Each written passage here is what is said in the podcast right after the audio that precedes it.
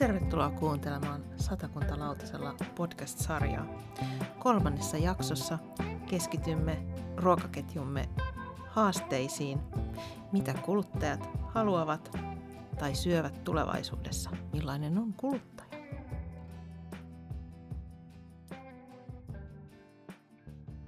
Hei, tervetuloa seuraamaan Satakunta lautasella podcastia. Mun nimi on Anna. Mä tulen Proagria Länsi-Suomesta ja kukas mun vieressä on? No moro. Mä olen Marko ja mä tulen Pyhäjärvi-instituutista. Hei, me ollaan päästy Marko jo näissä meidän podcasteissa jonkin verran tätä satakuntalaista ruokaketjua avaamaan. Me ollaan päästy jo, jo muinaiset jäävuoremme mahdollistivat meille tämän hyvän viljelysmaan. Sitten me ollaan vähän mietitty tota, maatilojen kehittymistä, me ollaan päästy tota EU-aikaan, me ollaan pohdittu monia asioita. Ja murheet sen kun kasvaa. Niin. Me tuotetaan ruokaa, mutta pitäisi olla joku, joka sitä ruokaa ostaa ja syö, eikö niin? Kyllä, ja kuluttajien rooli on aika isossa merkityksessä nykypäivänä siihen, että mitä meillä on eri paikoissa, eri markkinarajapinnoissa ruokaa tai elintarvikkeita tarjolla. Joo, ja sä tuossa äskeisessä jaksossa sä vähän jo maalailit sitä, että jo silloin Senaatin torilla niin vähän otettiin selvää siitä, että, että miten ihmiset tuntee satakuntalaisia brändejä ja mitkä, mitkä oikeastaan mielletään, niitä taidettiin näitä ovensuukyselyitä tehdä satakunnassakin, että mitkä tuotemerkit miellettiin satakuntalaisiksi. Ja se ei ollut ihan selkeätä. Ei. Se oli tämä lähiruokaymmärrys ja paikallisen tuotannon ymmärrys tuntuu olevan aika pientä. Et ihmiset oli satakunnassakin niin kuin etääntyneet jo vanhoista juuristaan, että siihen liittyy myös tietenkin se, että yritys, yrityskenttä muuttui aika nopeasti siinä 1900-luvun loppupuolella, että tuli paljon yrityskauppoja, yhdistymisiä. Osa teollisuudesta alkoi entistä enemmän keskittymään siihen omaan ydinosaamiseen. Ja niin kuin aika nopealla aikatahdilla saattoi niin kuin hillontekijät vaihtua tai vihannesäilykkeiden tekijät vaihtua. Ja eihän ne kuluttajat, jos sä haluat tölkkihernettä, niin eihän sulle ole merkitystä se, että lukiko siinä sitten lännen, lännen tehtaan logo, saarioisten logo, Felix Appan logo, tai nykyään se taitaa myydä, myydään tuolla jalostajan logolla, kun sen kerran vuodessa sinne joulupöytään nostaa. Joo, eli, eli se ei ole ihan selkeää. Ei, kyllä se, niin kuin, se tuntuu olevan hukassa siinä 2000-luvun alkupuolella. Ja se tuntuu, että sitä vähäteltiin mediassa. Tietenkin oli paljon toimijoita. Kauppa halusi tietyllä tapaa pitää sitä keskustelua alhaalla, koska he, hehän menivät sen verhontaa piiloon, että pitää niin kuin olla laaja tarjonta, kuluttajat päättävät. Mutta kyllä siinä niin kuin sit oli tarve tehdä, niin kuin puhuttiin edellisessä jaksossa, niin sitä lähiruokatyötä lähdettiin tekemään niin kuin yhdessä tuuvin koko valtakunnassa ja myös satakunnassa. Joo, ja myöskin siinä niin kuin tehtiin taustalla sellaista ruokakasvatustyötäkin, eli, eli huomattiin myös se, että ei nuoret ja lapsetkaan enää tiedä, mistä ruoka tulee. Eli oli myös käynnissä tämmöisiä ruokakasvatushankkeita, jotka kertoi ihan, että mistä se juurekset tulee ja miten vilja saadaan, saadaan tota pussiin. Eli, eli nämä asiat, ihmiset oli jo vähän vieraantunut siitä ruoantuotannostakin. Joo, ja sitten samanaikaisesti alkoi alko niin äidit ja isät huomaamaan ja murehtimaan sitä, että hetkinen, että eihän meidän pikku tahvon koulussa enää olekaan tarjolla suomalaista ruokaa. Meille mm. tuli erilaisia hankintalainsäädännön velvoitteita, isoja kilpailutuksia. Ja yhtäkkiä mediassa oli isoja juttuja, että nyt syödään brasilialaista broileria, mm. naudanliha tulee Brasilian viidakoista ja siellä poltetaan metsää ja edistetään ilmastonmuutosta. Niin kyllähän se niin pikkuhiljaa sitten rupesi niin järkipäässä naputtaa monella täällä Suomessa jopa päättäjillä, että – kyllä tämän asian puolesta nyt hiukan jotain pitäisi tehdä, että meillä nyt Suomessa on kuitenkin elinvoimaiset ruokaketjut, että kyllä sitä pitäisi saada tuonne myös ruokahuoltoihin enemmän tarjolle. Joo, ja siinä varmaan niin kuin tiukentui kaiken näköiset velvoitteet myös sitten keittiöille, että mit, mitä, mitä tosiaankin voi, voi ostaa ja miten se pitää kertoa, kertoa asiakkaalle, kuluttajalle, että mitä, mitä tota siinä lautasella on. Eli se on ainakin sellainen, mikä... Sieltähän ne kumiperuna legendat kumpuavat, kun ei enää saanut multaisia juureksia tuoda mm. sinne keittiöön. Ja olihan se tietenkin myös hygien, hygienia riski sitten, että jos sitä mullasta pääsee maaperämikrobeita lasten ruokiin. Joo, vaikka meillä Suomessa on kyllä aika hyvä tämä elintarvikehygienia ja suurkeittiöissä on niinku tiukat, se on aika semmoinen kurinalainen työyhteisö, missä toimitaan tiettyjen normien mukaisesti olematta sitten onko niin tarkalleen se oma valvonta. Että kyllä, kyllä sillä ruoan laittajalla on aika iso merkitys, että haluaako hän, että ihmiset sairastuu siitä ruoasta. Että kyllä riskit on aina mun mielestä tunnistettu. Vai mitä mieltä sä oot? Kyllä ja se mun mielestä Suomessa on tullut hygieniapassijärjestelmä, millä varmistetaan, että kaikilla on riittävät tiedot siitä, että mitä niitä riskejä siellä on. Ja se mun mielestä korostuu siinä, että meillä on aika isoja valmistusyksiköitä. Mm-hmm. Eli entisaikoina se riski kohdentui yksittäiseen vaikka kouluun, missä oli sata oppilasta. Nyt se ruoka viedään sieltä valmistuskeittiöstä jo tuhansille ihmisille. Niin kyllä siellä täytyy aika tarkkaan tietää, mitä tehdään ja millä tavalla. Ja sitten tietenkin on erilaisia ruokavalioita, paljon erilaisia allergioita. Niin eli, se ammattitaito on aika tärkeä. Joo, eli jäljitettävyys. Kyllä. Sekä siinä ruuassa ihan kaikkinensa. Eli sieltä Brasilian viidakoista siihen, siihen tota koulun keittiöön.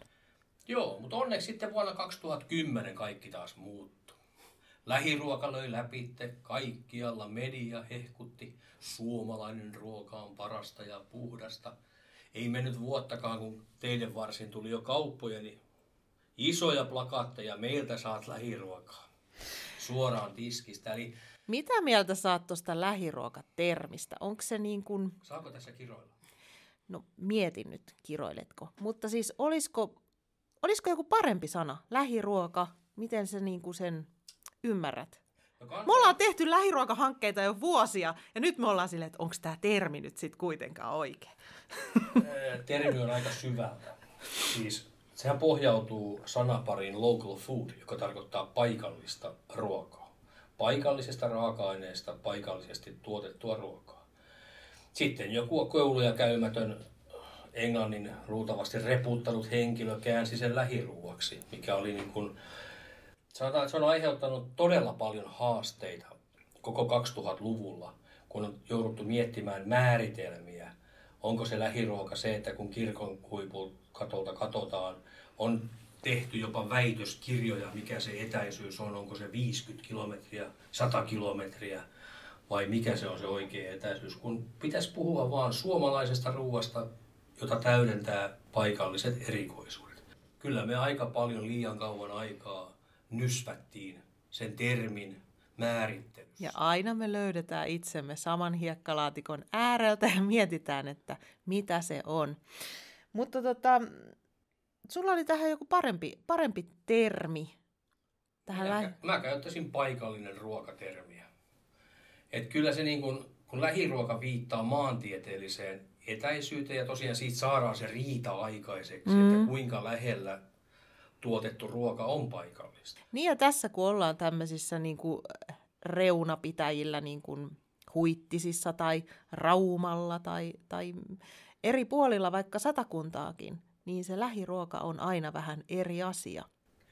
Se on mun mielestä kummallinen asia, että esimerkiksi jotkut tietyt tuotteet, esimerkiksi poro, poronliha, se on kaikkien mielestä lähiruokaa. Ja se on hyvin rajattu alue tuolla kaukana jossain Pohjoisnavan lähellä, missä niitä tallustelee. Aika laajalla alueella. Aika laajalla alueella kyllä. Mutta sitten taas tapellaan siitä, että onko se säkylässä pellolla kasvanut herne, joka saadaan pakasteeseen kahden tunnin päästä sadonkorjuusta, että jos se kiertää sen keskusliikkeen mm-hmm. varaston kautta ja palaa säkylään jompaan kumpaan S- tai K-ryhmän kauppaan, niin onko se enää lähiruokaa? Ja niin. tämä lähiruoan termi aiheuttaa juuri tällaista kissan hännän vetoa ja riitelyä ja kulutamme niin kuin kallisarvoista aikaamme turhaan keskustelua. Se pitäisi olla vaan, että kun se on suomalaisessa ja vielä erityisesti satakuntalaisessa mm. maaperässä kasvanutta, niin se on se laadun merkki ja varmuus, että tätä voi turvallisesti syödä. Mutta siis kuluttaja on tässä suuressa roolissa. Ja kuluttaja pääsee tekemään sen päätöksen, että mitä hän lautaselleen ostaa.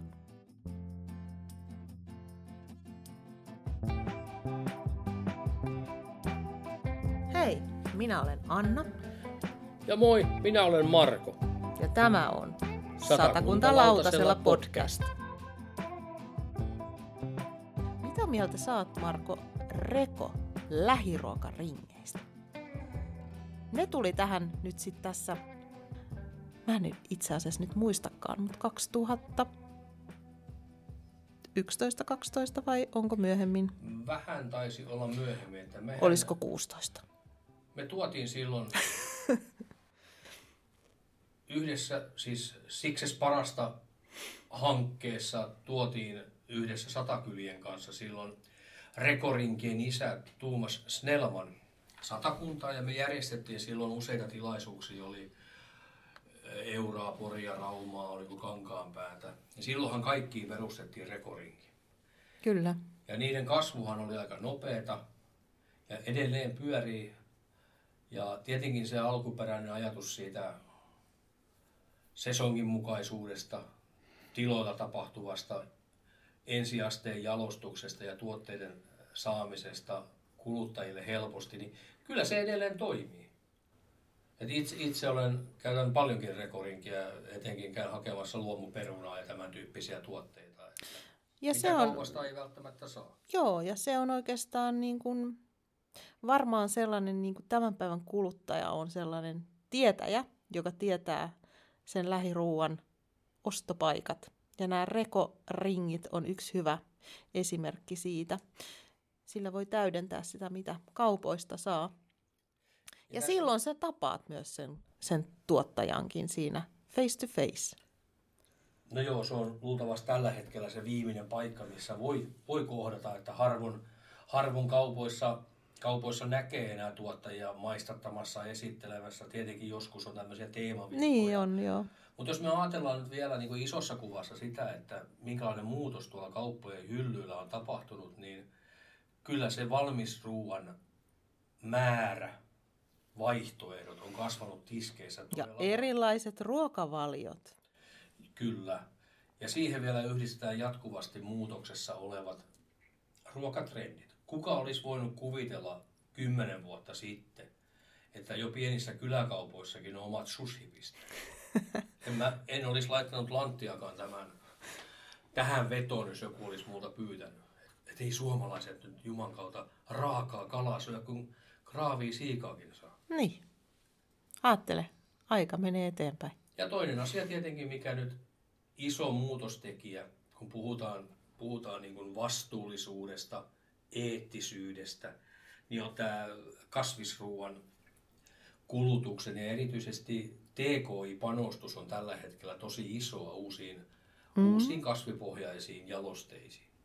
Mun mielestä itse on henkilökohtaisesti sitä mieltä, että jokainenhan saa syödä mitä vaan, ja kun me elämme tämmöisessä vielä vapaassa yhteiskunnassa, missä meillä on oikeus itse tehdä päätöksiä kaupassa, että jos mä haluan syödä kasviksia, mä voin syödä kasviksia.